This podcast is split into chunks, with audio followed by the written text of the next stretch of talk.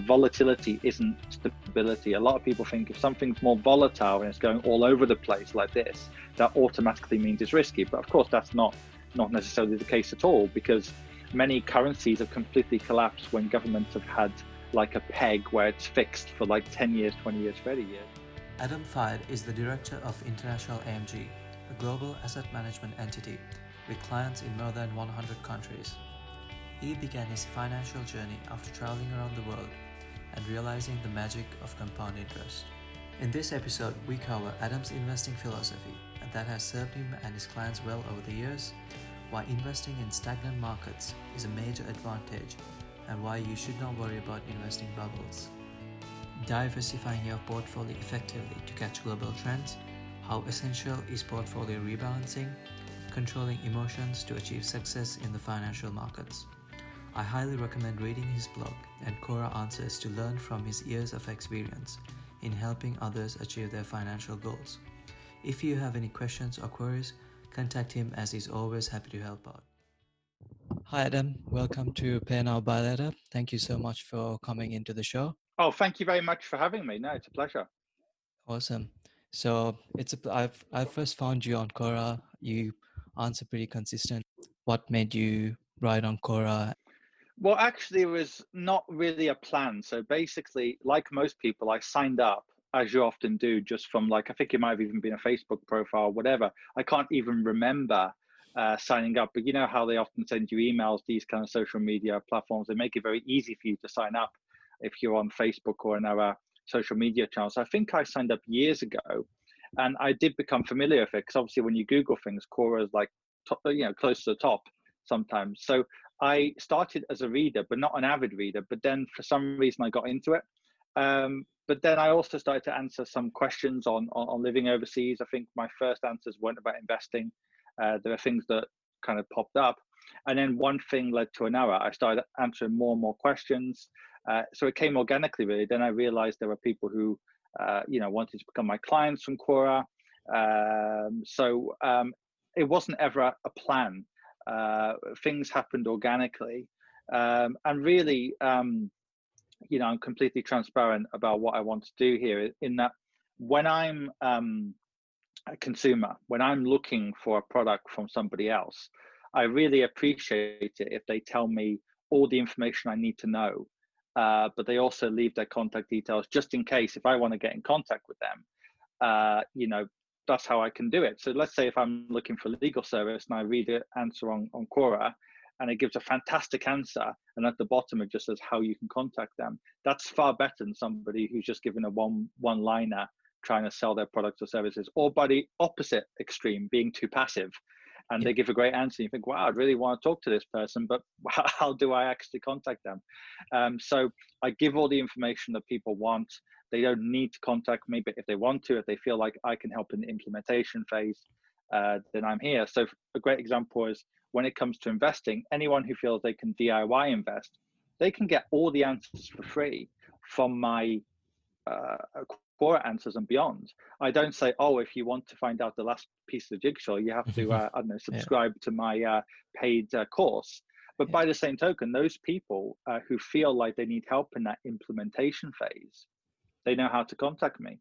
Um, so I want to help people, and also I want to help people who um, can't afford the services right now. So I get so many answers, sorry, so many um, uh, responses from people, uh, including on my WhatsApp, which is connected to my website now, saying, "Well, look, Adam, uh, I'm just starting out. I live in I don't know Ghana or Croatia, or wherever.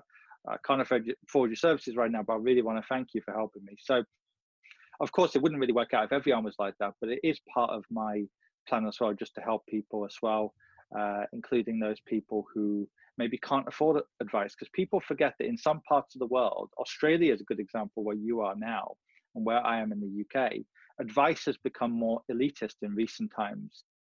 In terms of most advisors, you need maybe 100,000, 200,000 to become their client. So many people are reliant on free uh, guidance uh, let's say. So um, it's great if you can help those people as well, just point them in the right direction. Um, and it also feels, uh, you know, good to help people solve their problems really as well. Yeah, that's amazing. Um, so, how did you get started with your investing and financial journey? Like, at which age did you start, and what got you here? What was the process like? Well, I've always wanted to be independent as much as possible, right? So, um, I don't know if we can all remember back to our times when we were a teenager or whatever. Uh, at that time, unfortunately, we don't always appreciate our parents or people in our family yeah. as much as we should. And we think, great, wouldn't it be fantastic if I didn't have to rely on anyone, whatever. That, but that's a natural feeling, and it isn't actually a bad feeling, right? Because obviously, relying on yourself as much as is humanly possible, whilst also at the same time having those strong relationships with friends and family, of course, it is a good thing. So I always wanted to kind of save money, but I didn't really know how to invest when I was young. Now, when I was 18 and I was uh, enrolling in business school, I did the classic mistake of you know uh, putting money into like individual stocks speculating all the things i say now you shouldn't do but at least i was get yeah but at least i got into the habit of i never got into habit of debt or, or uh, you know credit card debt whatever i was always putting money in even if i couldn't afford much i was, I was just adding whilst i could part-time job add a bit more and that was a good thing but obviously i made mistakes um, and what i did then is i did more more reading more learning even before I came into the investment industry. And I, I knew my mistakes, fortunately, early to not do things like speculate with money and so on. And then once I uh, obviously uh, came into the investment management industry, uh, when I was, say, a trainee, did a lot more reading, and one thing led to another. Uh, however, in the early years of uh, being in the industry, uh, I was doing a much more typical thing. I, if I lived in country X, I would have clients in country X or maybe at most I would trip into a nearby country, occasionally get a client in a nearby country.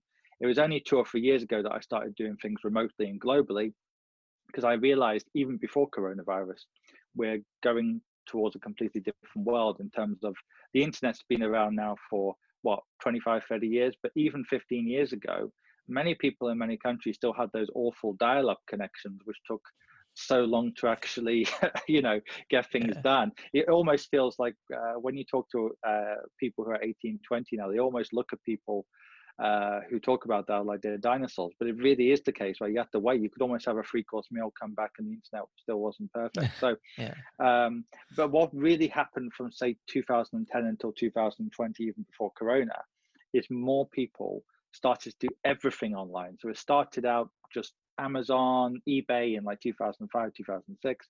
Then people started to go up the ladder of trust a little bit to maybe buying insurance online. And then one thing kept leading to another. So I noticed a big difference between, say, 2012, 2013 until about 2018. In 2012, 2013, a lot of people still wanted that face to face advice. But maybe for something like insurance, they preferred to do it online. But then gradually, as the uh, the decade went on, the 2010s, people suddenly want to do everything online, whether that's hiring people online, sometimes freelancer.com, upwork.com, whatever, doing their finances online, doing their legal work online, uh, because people are more reassured by the general community's reviews of people, yeah. um, as opposed to just meeting somebody uh, for coffee and thinking, I like this person. So I'm not saying face to face, you know, never has its place, but I think even before Corona, we were going into that direction where people wanted legal services. They would just Google for legal services um, and look at the general community's reviews of them as opposed to just relying on their network. And yeah, some people would put a post on Facebook saying, "Oh, do you know a lawyer or do you know a dentist in the area?" But uh, we're completely going into a, a, you know a different era, and I think coronavirus though has only accelerated that. Of course, uh, the fast forward button has very much been placed on the world. I think now, because in many ways people haven't been allowed to do things in the, the old fashioned way, right? all around the world, pretty much. Yeah, pretty much makes sense. And uh, with the question, I on Quora, I've seen a lot of people have asked, "Oh, why is the uh, stocks going up and the economy is down?" And you've answered it again and again, and people still keep asking you.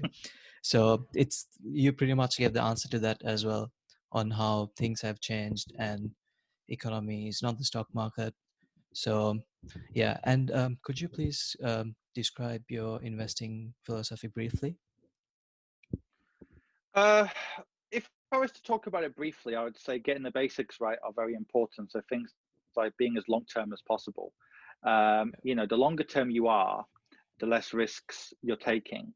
Uh, so a great example is the S&P 500. This is just one index of many, but the S&P 500 uh, on a daily basis, I think it has been down on 46% or so of days. That's almost half. That's a lot, right?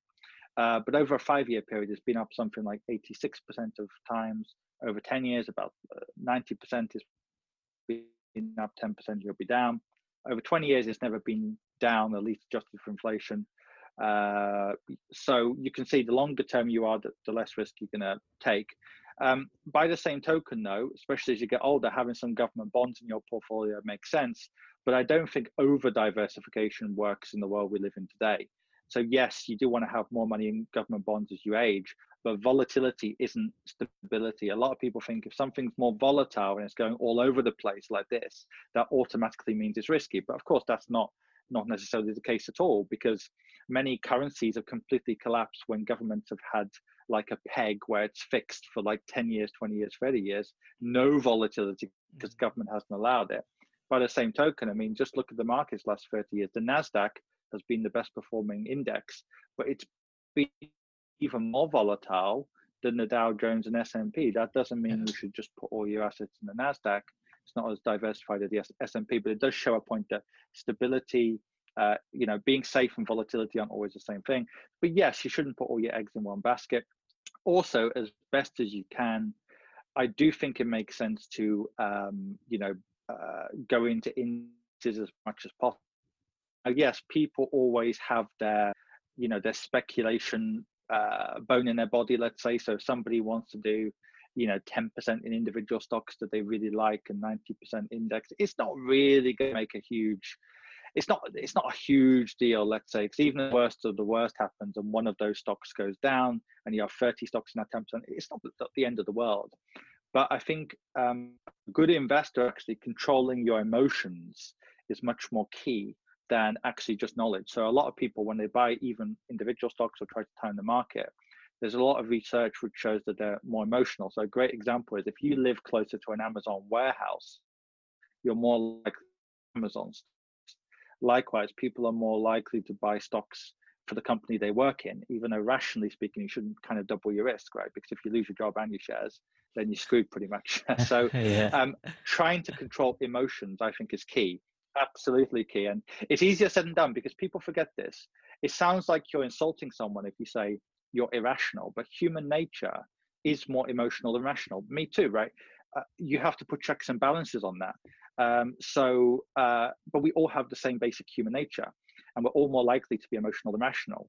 So even like world-class PhD uh, theses uh, students and even people who won Nobel prizes uh, for portfolio theory have sometimes admitted that they didn't follow their own advice because they just couldn't deal with the volatility. For example, they know it's irrational, but they just couldn't help themselves. So I think uh, controlling emotions is very much part of my investment philosophy. There are ways you can do that. But I think that's often forgotten that behavioral finance. There's been a lot of books that have been read about it. One is uh, called The Behavior Gap Why People, I think the subtitle is Why People Do Dumb Things with Their Money or something. And it looks at basically why even emotional people, uh, sorry, unemotional people in normal life do bad things with their money. But it's a bit like asking why they're fat doctors, for example, right?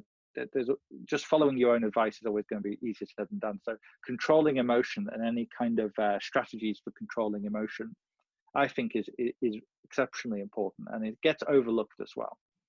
Yeah, with uh, while we're on emotions with regards to investing, so emotions are usually subjective and it differ. It's different from each person. So is, do you employ like do you use any method to keep it as objective as possible when investing in the stock market or do you still do you go by with your experience and just the sentiment at the current sentiment mm. it's a good question i think the huge emotions though uh, are more likely to be the same all around the world and across generations so very severe panic or fear uh, and also extreme greed i think that's much easier to kind of see right so if a client in say for example march is sending me a blind panic WhatsApp or email, then that's much easier to see that it's clear that it's, it's emotional, right? Um, so I think first of all we have to make a distinction between the smaller emotions, subtle things, and the very obvious things. So some emotions are very clearly, uh, obviously, either fear or greed. Uh, but for some of the more subtle uh, emotions, I think familiarity is a big one. So we're all more reassured by what's familiar, um, what's normal, uh, but that causes a lot of problems. Um, so when it comes to each individual, of course, it's impossible to read everyone, right? Because I'm not a, I'm not a psychologist, but um, I think the more things are either fear or greed or things like being reassured by what's familiar. So if everybody else is doing something like buying a certain stock, we're more likely to buy it ourselves. Or if our parents are British, we're more likely to buy property. If our parents are India, we might be more likely to buy gold, and so on and so forth, right? So being reassured by what's normal or what's familiar, people do it subconsciously. It's not like people always consciously think, oh, well, I'm buying property because everyone else in my country does the same thing. I'm buying gold because I'm Indian. People don't always think, you know, deeply about it. So often it's subconscious. But once you've been doing what I've been doing for a long time, you can kind of notice some commonalities.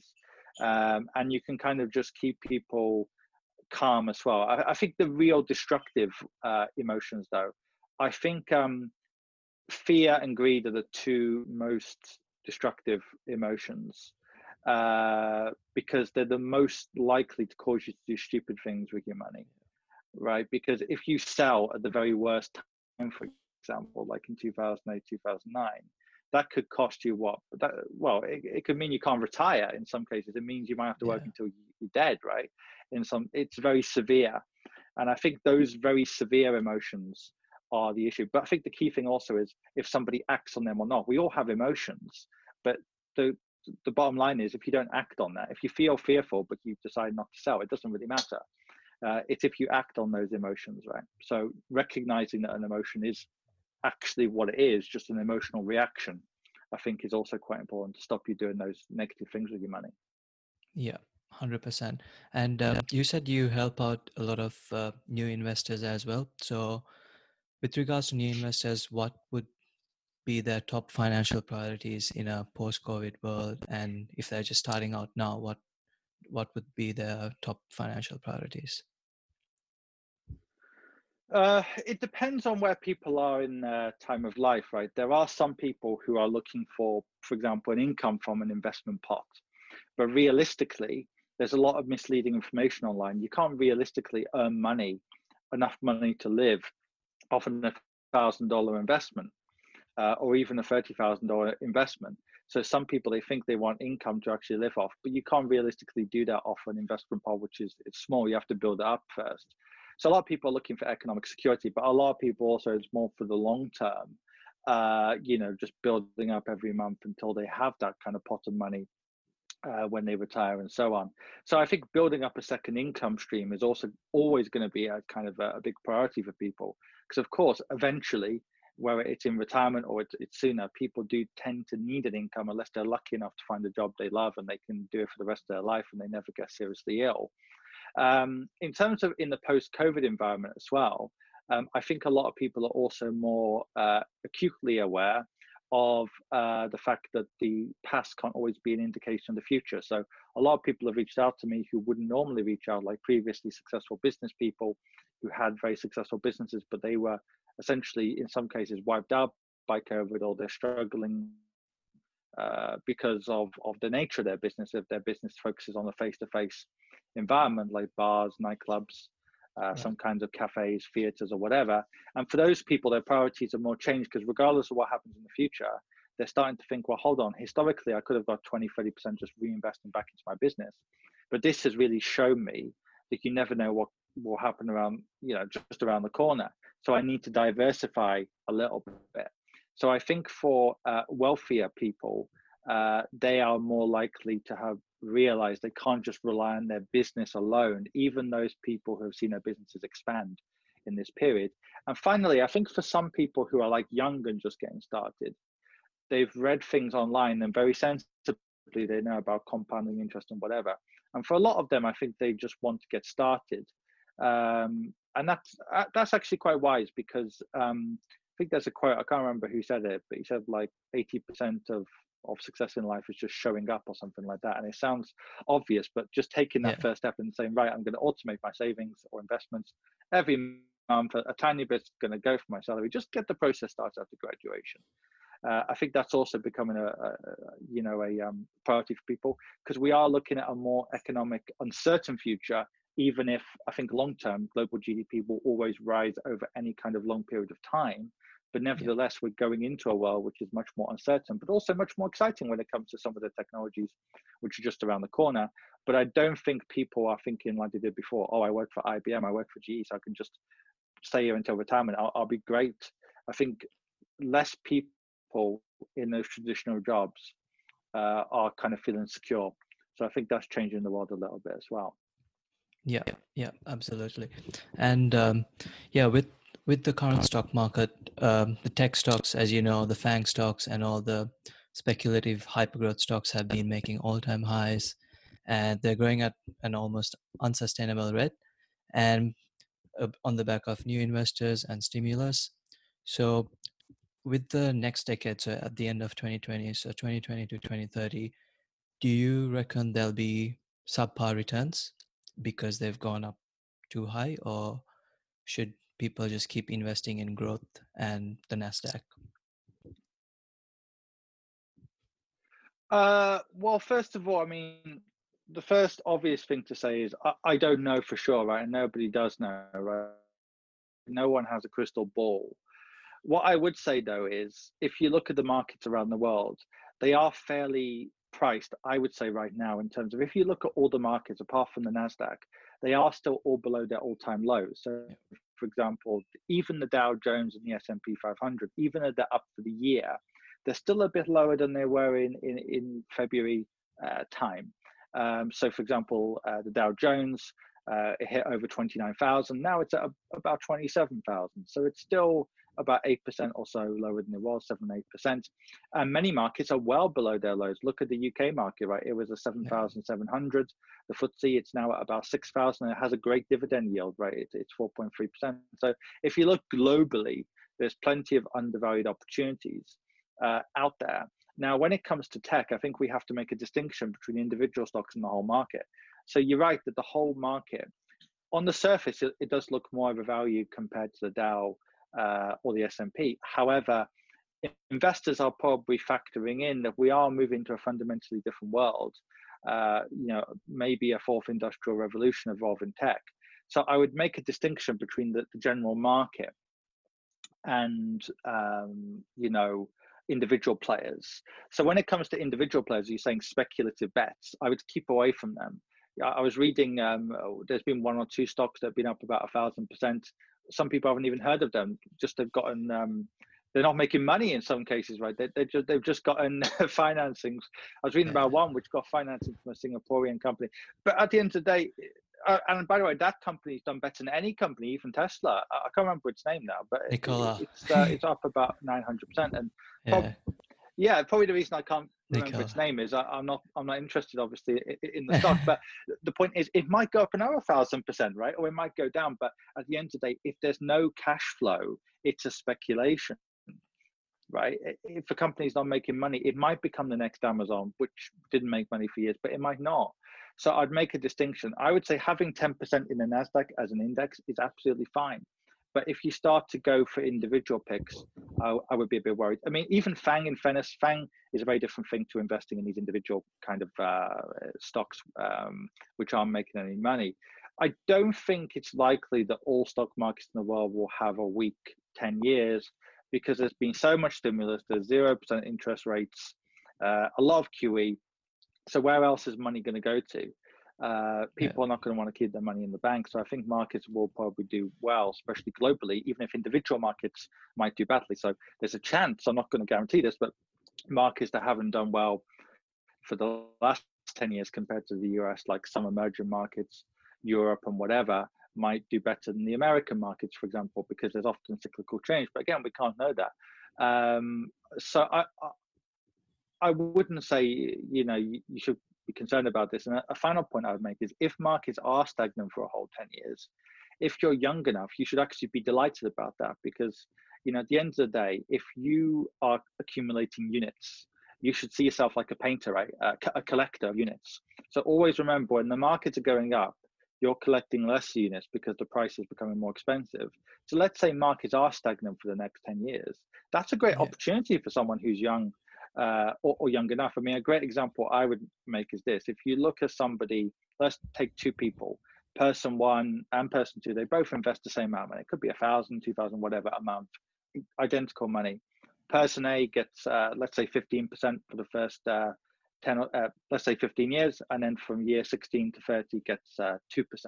Then you've got person B who gets 0% uh, for 15 years, but then gets 13% for the for the second half uh, from year 16 to 30. Actually, person two would end up with more money because person A is getting the high returns during the early years of the account when the ah. account's worth less. Person B is almost like he or she's loading their gun with loads of units, so when it's ready to be fired, there, there's a lot, right? Uh, the, mm. uh, so the way I would explain it is: imagine if markets had stayed as cheap as they were in March or April, or for that matter in 2008 and 2009. Imagine they would stay that cheap for years. That would actually be an opportunity for anybody apart from those people who were retired or close to retired. So um, I wouldn't worry at all about this notion of markets being stagnant for 10 years because even if they are it's a good opportunity for anyone who's young okay, uh, but someone who's old they should be in, in bonds anyway uh, they should have more, uh, at least some bonds anyway so uh, but my money would say that globally at least i don't think markets will be stagnant for 10 years but, but nobody knows really. Yeah yeah.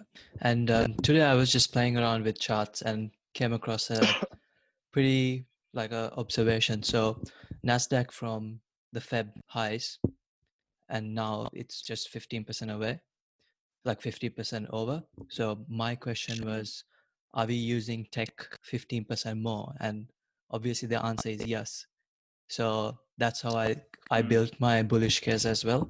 Yeah i mean that's the thing right? I mean in the long term i don't think in 30 years time right we're obviously not going to be using less tech than now surely. No one can see the future. But you would think that unless there's something incredible that happens because we've been moving in this direction for years i think where people are more likely to get their fingers burnt is in individual stocks or they panic if there's a huge market fall so it wouldn't surprise me for example if the nasdaq was to fall 30 40 50% this year next year or any year in the next 10 years it really wouldn't surprise me if there's a fall but again for a long-term investor that doesn't matter because if you look at the nasdaq last 30 years it actually took about 16 years for the Nasdaq to hit its uh 2000 high. I think it wasn't until about 2015 or 2016 that it recovered its highs from from 2000. But now it's much higher. So again, that shows you that you shouldn't worry about a period of yeah. of stagnation. But what many people do is they panic, right? Like they got onto the they got into the Nasdaq in the 90s. They sold when it was unfashionable. They kind of got back in maybe a few years ago. So as long as somebody's willing to kind of play the long game, frankly, it doesn't really matter if the Nasdaq falls by 50% or is stagnant for five or 10 years. Um, so a, a, portion in the Nasdaq is fine. I wouldn't say people should have the whole lot of their portfolio, of course, in the Nasdaq, even though it isn't completely technology focused. That's a bit of a misconception. It isn't quite as diversified, of course, as something like the S&P 500, MSCI World, and so on. So it's fine to have the Nasdaq as one component, but I do suspect that some people are really going to get their fingers burned for some of the individual picks um, which they're making. Yeah, 100%.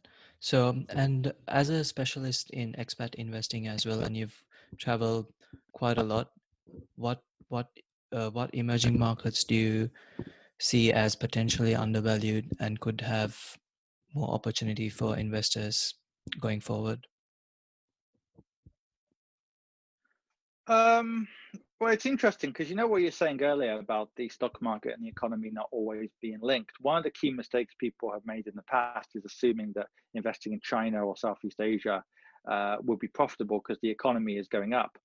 Uh, that hasn't been the case. So the Shanghai composite uh, was a 6,000 in 2006, and it went down to like under 2,000. Now it's a 3,300, 3,400. Um, so that's a great example that you shouldn't rely on economic growth to produce figures about the stock market. Um, I would say that emerging markets in general have had a weak 10 year period, so they might well be undervalued now. Um, so this year, many people forget that, for example, the Chinese stock market has actually had a good year after many years of performing very badly, uh, as an example. So I would say China actually still looks relatively cheap. but there's a lot of risks associated with the Chinese market because in China, uh, most of the players, uh, not so much in Hong Kong, but the, the Shanghai composite, are individual investors. And those individual investors are very prone to very, what we talked about before, more emotional picks. So if you look at the Shanghai stock market over any period of time, it's much more uh, volatile. And there's nothing wrong with volatility when it comes to US stock markets. But what tends to happen in China is when sentiment goes against the market or for the market, it becomes quite extreme. So in 2015, the Shanghai stock market went from free, about 3,000 or less than 3,000 to well over 5,000, almost doubled in a period of like six to nine months, uh, because there was like a mania that was going on. Uh, and then one thing led to another, there was a big crash. And then, of course, you've got the whole thing with China and the US and whatever. So China looks a bit undervalued on a P to E ratio uh, but it's got a lot more risks. The UK, obviously not an emerging market, uh, but UK uh, looks undervalued as well, the FTSE. But again, uh, there are risks there because the Vanguard founder, uh, Jack Bogle, he made a very good point, and he said markets aren't always rational, but they're also not stupid. So if a market looks very undervalued, uh, then there's a reason for that. And if it was so easy to say beat the S&P 500, people could essentially just market hop and words, go to China this year because the PTE uh, price to earnings ratios are, are lower, they look undervalued, then go to Colombia, then go to UK, then back to US. It isn't always that easy, but I would say that emerging markets, if you buy it as a basket, like MSCI uh, emerging markets, it has been trailing now for about 10 years. So probably the simplest and easiest way of getting uh, access to undervalued opportunities would be to buy an index like that, because pretty much all of those stock markets have uh, trailed the US uh, over the last 10 or 15 years. Um, there are a few others as well, uh, which look a bit undervalued. Um, but again, there's always issues there, right? Uh, there's always a reason they're undervalued, at least, you know, in the short term. So Latin America would be another example. It's performed very poorly recently, or at least relatively to the US. Uh, but there's always reasons for that. So I would say just holding a, a broad uh, MSCI emerging markets is fine. And if you have access to MSCI World, you will get access to those emerging market opportunities. And MSCI World has done much worse than, than say the US market in the last five years as well. So you could become even more diversified. Uh, so it really depends how much risk you want to take. I personally think that on a risk to return ratio, the UK stock market, not the FTSE 250, the 250 biggest companies, which has done quite well over the last 15 years, but the FTSE 100, uh, the main index, just the 100 biggest UK firms. I think on a risk return ratio is probably the cheapest uh, in the world now. Uh, because obviously the UK stock market, just like Australia, US, uh, and a few others, has had a long term uh, record of, of going up over, say, a 30, 40, 50 year period uh, for a long time now. I mean, the UK has had markets for a couple of hundred years. It's got a really good dividend yield, 4.3%. So that means that even if the market is stagnant for 10 years, in a worst case scenario, you're getting 4.3% per year. Um, and it's it's quite undervalued and it's also quite international because UK firms, just like US firms, are internationally diversified. So actually, if you wanted a punt with 10% of your portfolio on the most undervalued index, at least related to risk, I actually think the UK is probably the most undervalued right now. Uh, obviously, there's reasons for that, right? Uh, yeah. Markets aren't stupid. There's a lot of things going on, Brexit and God knows what else. But UK looks quite undervalued at the moment. Right. And um, you talked mentioned about uh, portfolio rebalancing before. Uh, just wanted to ask for the average investor who's just starting off or who's been investing for say three to five years, is it still important or is rebalancing important only when you have a high portfolio? It's an interesting question. I would actually say if you're a long way away from retirement, it doesn't matter anywhere near as much because uh, Vanguard have done various studies, and what they found is if you're in a 100% stock market portfolio over the long term, you are going to beat an 80 20 portfolio. Um, I know it's 80% in stocks, 20% in bonds. And an 80 20 portfolio is going to beat a, a 60 40% portfolio. And a 50 50 portfolio is going to do even worse. Right. However, because bonds perform well during periods like 2008 and 9 and in March, it evens out the volatility. And also, um, if a very extreme period happens, like the Great Depression, of course, it reduces risks in retirement. So I would say a new investor, if they've got the stomach for volatility, actually, they should just be 100% uh, in stocks, uh, in stock markets, and then move it gradually, maybe 90 10 when they're maybe in their 30s, then maybe go to 80 20. So they don't really need to focus that much on rebalancing when they're just starting out. And besides, there's no way you can rebalance when you're just starting out. You could just add money to that component of your portfolio. Yeah. But if you start out as a young investor, you've got three indexes, for example. One's doing incredibly, let's say the Nasdaq now. One's doing poorly, like the UK. With the next top up, you could just put it into the UK and you know even out anyway. But the good thing about rebalancing is it does force you to remember that if one aspect of your portfolio is doing well, that's not always a good thing, right? And it does also stop you getting into like speculative bubbles So let's say you're worried that I don't know the, the Nasdaq has become a bubble relative to the UK market. If you rebalance, then in a way you're taking some risk off the table. So it is a good tool, but as you're saying though, if you're young and you're just starting out, you've got decades to retirement, it doesn't actually make a huge difference.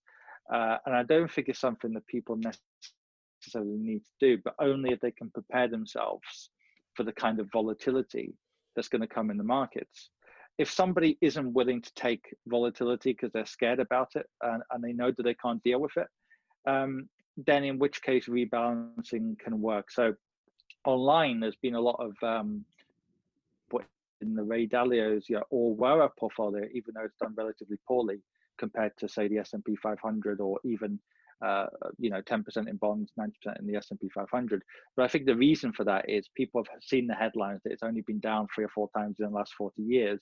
So for people who don't like the idea of huge volatile swings they could start out with a um, diversified portfolio and rebalance yeah. but just looking at this rationally it's better to have two stages to the process stage one is accumulation you don't give a damn about the volatility you just invest and invest and invest stage two you focus as you get into middle age or whatever on, on rebalancing. Uh, that's what I would say. Yeah, awesome. And in your opinion, what are some, what are a few very underrated investment strategies that people can potentially use? Mm-hmm. Uh, one, I think, is um, being 100% in stocks when you're young. A lot of people that they, they, believe in this kind of diversification thing. And yes above a certain age it makes sense. But i think uh, of course it doesn't make sense to have 100% of your portfolio in amazon stocks. But if you're in an index let's say for example you're in your 20s and you want to put 100% in the s&p 500 a diversified global index it's not an american index really it's america plus the world look at apple amazon's revenue whatever there's nothing wrong with that, as long as when you get older, you you know you you then diversify more. So most people think that you should put at least 10% in bonds. I know Warren Buffett recommends 90% in stocks, 10% in bonds, even when you're a bit older. But I think going completely 100% in stock indexes when you're young, at least, is a great strategy as long as you realize you're investing for the long term and you're going to change that over time. Um, that's one thing I think is, is very uh, underrated. Um, few people suggest that, although I know Vanguard's done some research which has suggested that's a good thing to do. Um, apart from that, I would say uh, real estate investment trusts, REITs, can be a good tool as well. So there was a study done which showed that if you put 10% in REITs, like a global diversified REITs, and you rebalance, it would slightly beat um, okay. a, a portfolio which was just bonds and stocks only very slightly, but like 0.1, 0.2% per year. But that adds up over 40 years. Yeah, that's, yeah. Um, and it would lower the volatility. So the funny thing is, yeah, I mean, the, so the funny thing is REITs, because they tend to perform during periods where stocks don't perform and, and vice versa, they can lower the volatility of a portfolio while slightly increasing the returns, uh, which is which is great, I think, as well. Um, so those are two things I think are, are underrated for sure. Right, and I think currently now REITs are very undervalued when compared to stocks. So now is probably a great time to get into REITs because as far as I can remember, they've they're still like 20, 30 percent down from their highs in Feb. So mm. yeah, that's a really good point. Yes. Yeah, and yeah, they, um, they are because real estate is taking a hit, right? with regards to your investing and your entrepreneurship, your businesses, what what has like what parts of your mindset has led to your success? Um, I think um, not blindly following what's normal uh, is a key thing. So um, it's human nature, and, and including my nature, I'm sure, at least one part of my nature. Uh, it, it's something which is very human. You, you kind of follow what other people do, right? So, you know, 500 years ago, a thousand years ago, almost everyone's values might seem kind of barbaric in the Yeah. year 2020, as an example, like social values, whatever. I'm sure the way our ancestors were living a thousand years ago would have seemed barbaric. It doesn't mean they were bad people, right? They were just following what was normal at the time. And uh, obviously, that's an extreme example. But even when it comes to investing, business, whatever, people are very, you know, attracted to what's normal. But the problem is, if you just focus on what's normal, you're not going to overachieve unless it's in very limited circumstances. What I mean by that is, obviously, if there's a huge boom, if you were living in China when it was growing by 15%, you could have made money even just following a normal strategy, right? If a market or a country or a region is growing like crazy, then yes, you can make money just following what everybody else is doing. If if if the tides, the boats, you know, you know, raising all the tides. Uh, but in general, uh, normal actions and behavior lead to norm- normal results. They don't lead to extraordinary results. And if you want extraordinary results, you have to break a few norms. That doesn't mean you blindly say, okay, this is normal, so I'm going to do the opposite. Because if it was that easy, then everyone would do it. No. And there are certain Yeah. things that are normal that make sense. For example, if you're if you're in business, it's stupid not to ask for client referrals. It takes you two minutes. If you, especially if you're on WhatsApp or, or these apps now, it takes a few seconds to ask someone for a referral. So why not do it? It's normal, but it's rational. But there's a lot of other things which are completely abnormal, which work. I mean, a great example is you talked to me on this uh, video at the start about Quora, and you were mentioning how you know I've been on Quora for a few years now, and it was abnormal. Uh, well, still is, but I guess a couple of years ago, it was, it was very abnormal for somebody, for example, uh, to get uh, clients from Quora. So it's it's more successful by definition than if everyone's trying to do it. And the same thing uh, in general, if you look at something like LinkedIn, um, I know a guy who's absolutely killing it on LinkedIn 10 years ago. Now he says it's much more difficult. Why? Because I Mm. think he's um, uh, he's not a recruiter. He's uh, like a business. Uh, he does like business incorporation. He, he starts um, companies for people. And he was saying 10 years ago when it was very socially unacceptable, LinkedIn was like a CV kind of portal. It wasn't real social media Yeah. uh, some people be really offended by uh, a, a, a, a message on LinkedIn. Some people are saying, "How dare you send me a message? This is not this is not appropriate. This is a job portal." You know, blocking him and reporting him to LinkedIn's admin or whatever. Uh, It wasn't normal, but by the same token, even though some people hated him, well, quite a few people it seems, uh, uh, his success rate though was also relatively good. He was saying he could get 20 or 30 percent of people would actually agree to a phone call meeting because they weren't getting pitched. Whereas now, everyone's used to getting spammed on on LinkedIn. So therefore, hardly anyone gets annoyed with him because it's normal. Why would you get annoyed with him? He's he's the tenth person, the fifteenth person, the twentieth person, probably in the day who's, who's who's approached some of these people. However, his success rate has gone down from twenty to thirty percent, down to I think about five percent because, Wow. or even less because people are are used to it now. It's a more because it's normal. It's more crowded. It's more competitive. So in that more competitive environment, unless you're doing something very unique with your messaging or whatever, you're not going to do as well. So I think um, doing abnormal things, as long as there's a rationale behind it, obviously not doing it just for the sake of doing it, it has to there has to be a reason for it. I think that's one of the key ways you can you can succeed. And also, it's less competitive uh, because people are naturally focused on their comfort zone. It's also less competitive as well. Uh, beyond that, I think um, playing the numbers game a bit, right? Because um, if you think about it, if it was so easy to get traction after one or two attempts, everyone would do it. So I think also one of the key things is trying many, many different techniques because uh, no matter how much traction you get on one particular medium, you're not always going to get it on, on another medium. So a good example is even with me, right?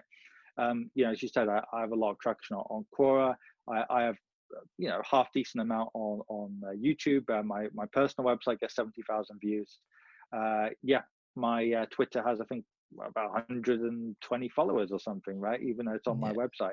So people think you can be successful in all all domains but in reality you might have to try many many different types of techniques um, to, to get successful and a lot of people aren't willing to do that so playing the numbers game um, breaking uh, norms as much as possible doing abnormal things uh, strate- strategically uh, that can make sense um, I think there is a dis- difference between business and investing, though. In investing, if you do very normal uh, techniques, it can work for a simple reason. If I buy the S&P index, you buy the S&P index, and loads of our people buy it, we can all win. Yeah. It's not a zero-sum game, right? Yeah, and it's it's not as we're not competing. Whereas if we're trading, that's different. If I if I sell you Amazon stock, uh, either you're right or I'm right. Amazon can't beat the stock market at the same time as the stock market beats Amazon. It's a zero sum game. But in business, even though the pie gets bigger and bigger, at least over a long period of time, by definition, you're competing against other people, right? Whereas yeah. in investing, you don't need to always compete against other people. So that, that completely makes it a different uh, ball game, right? Right. Yeah, that puts a lot lot into perspective actually when you think of it like that. Yeah, thanks for that. And yeah, two quick questions before we wrap up. So, sure. what is your what is your biggest strength that has helped you get to where you are? What would you call your biggest strength? That's a difficult question, and it's probably it would have been better if there was someone else here who's known me for a long time who could answer that question. Um, but I would say, on average, uh, um, perseverance. If you persistence, persevering, and uh, maybe one word I would say uh, resilience. Resilience is quite key um, because in in the early stages for anyone, and even in in the the middle stages, you are we are all living in a competitive world, right? And unless you uh, you know inherit loads of money or you get very lucky and luck is not a strategy. Uh, people are not just going to come up to you and say oh here's here's some business. Oh you know here's some yeah. clients. I, I know you're young. You seem like a good guy. I'm going to give you my money right? And of course the world doesn't doesn't uh, doesn't work like that. So in the early stages and in the middle stages you've got to be very resilient. And even once you're established of course there's always going to be forks in the road You've got to be resilient. You've got to be tough. But I think the difference is once you're established, uh, if you have clients behind you, where it's clients behind you, credibility, where it's money, whatever, of course that's a springboard to, to great things, right? Because if you use it strategically, you know, cl- whether that's client reviews, whether that's that's money in the co- uh, company account, whatever it is, you've got a base. Whereas when you're starting out, I think you've got to be very resilient. You've got to uh, be willing to put in uh, a lot of work. Hard work's always good, but especially when you're starting out uh, and take the big knock. So resilience is key, and kind of within resilience, I'll say persevering, uh, perseverance during the the worst times, and persistence uh, is really really important. Um, if you do all those things, um, I think it's really key. Uh, I think persistence is even more important than patience, actually. Right. Awesome. And the last one. So, what is your biggest mistake and what have you learned from it? So, it could be a penny stock. Actually, I would say um, investing was never a biggest mistake from the point of view that even though I had that short period when I didn't know much when I was, say, 18 as a, as a college student, I was young. It didn't really matter if, if I made money or, or, or lost money. So, as it happens, I made actually in the first three years of investing, I made 100%. I doubled my money. But nice. I was young and I thought, wow, this is because of my great skill. And I didn't realize then when things went down, it, was probably just just luck. So uh, that wasn't. A, it would have been my biggest mistake if I was I don't know 65 and I did something like that. But I was right. I was young, right? So you can kind of um, always recover from that. Um, I would say the biggest uh, the biggest errors I made, and it's kind of linked to uh, what we talked about before, but I'll kind of divert it to something slightly different, is following industry norms, uh, not doing abnormal things for many years, and making the mistake of assuming that people who were older than me in the industry always knew better. Uh, when in reality, uh, what you find is now, don't get me wrong, uh, it's always bad for people who are young who have no experience, zero experience, to go into a company and be arrogant. So the fact that I was open to other people's ideas who are much older than me, of course that that's a good thing, right? If I hired someone now, they're 21 just out of university, I wouldn't expect them, you know, you'd expect them to, to at least listen to you uh, or, or, know that you have, uh, you know, more experience than them. But by the same token, I think the mistake I made is even though at school and university I was always a bit of a contrarian, um, I always challenged things, uh, uh, teachers, whatever. Um, I had respect for their knowledge, but I didn't assume what they were saying was always right. And you know, after being in business schools, I went uh, on a political direction, studied politics for a while, and had some very fierce debates with the lecturers, whatever. So I, I had respect for them, but also I didn't assume they were always right. And I think um, in the early stages of my career, I made the mistake of listening too much uh, to people who were older and hadn't adapted. That's the key thing. There's always those people, mm-hmm. and there's, there's 10 or 20% of them in, in my industry, in our industries. They're older, but they, they always adapt. And those people are worth their weight in gold because they've got the experience, but they know what, what works now. Um, and one or two people who have taught me the most in this industry have been those people who have been older, but they've also adapted to the times and they realize what works now. But I found, I mean, looking back, a lot of the advice I got when I was relatively new in the industry was people who had failed to adapt themselves to the new times. So they were telling me things like, mm-hmm. you know, you have to meet clients face to face, you have to do business in this way, or you have to do business in that way. And a lot of their advice would have been absolutely fantastic advice in the 90s, or maybe even the early to mid 2000s but it wasn't applicable for the world then, and especially not the world we're going into. But yeah. because people like to be in their comfort zone, it's very difficult to change their perspective.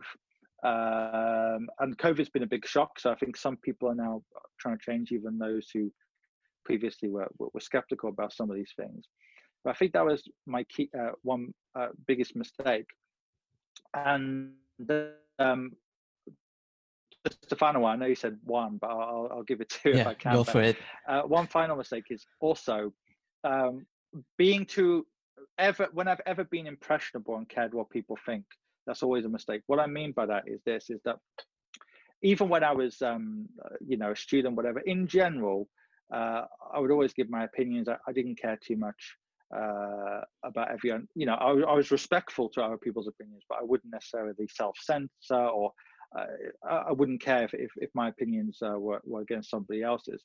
It's always a mistake, I think, to try to be somebody who you're not, uh, or even try to censor what you're saying because you're worried about what somebody else might think. Um, so I think uh, that's a key uh, mistake.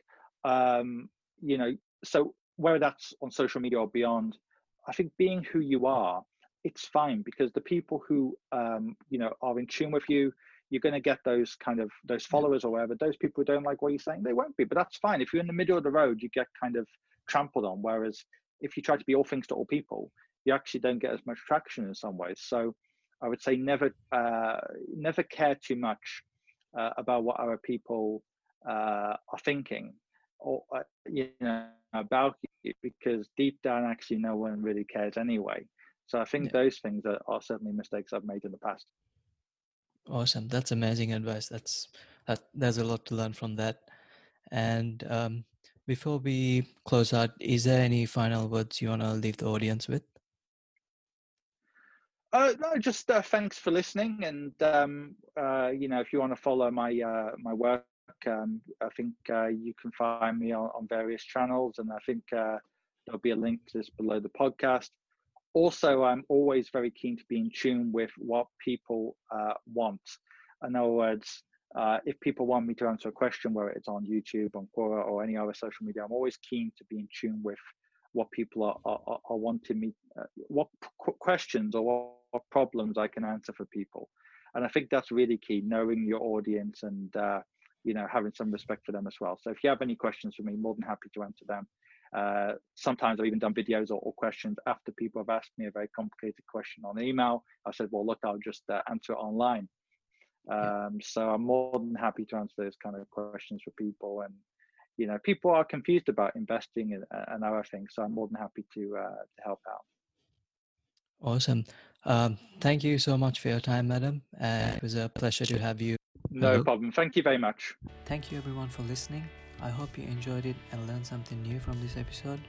If you did, make sure you like, comment, and subscribe. And if you know anyone who'd benefit from the content we covered today, make sure you share it with them and add some value to their life. Have a blessed day and take care.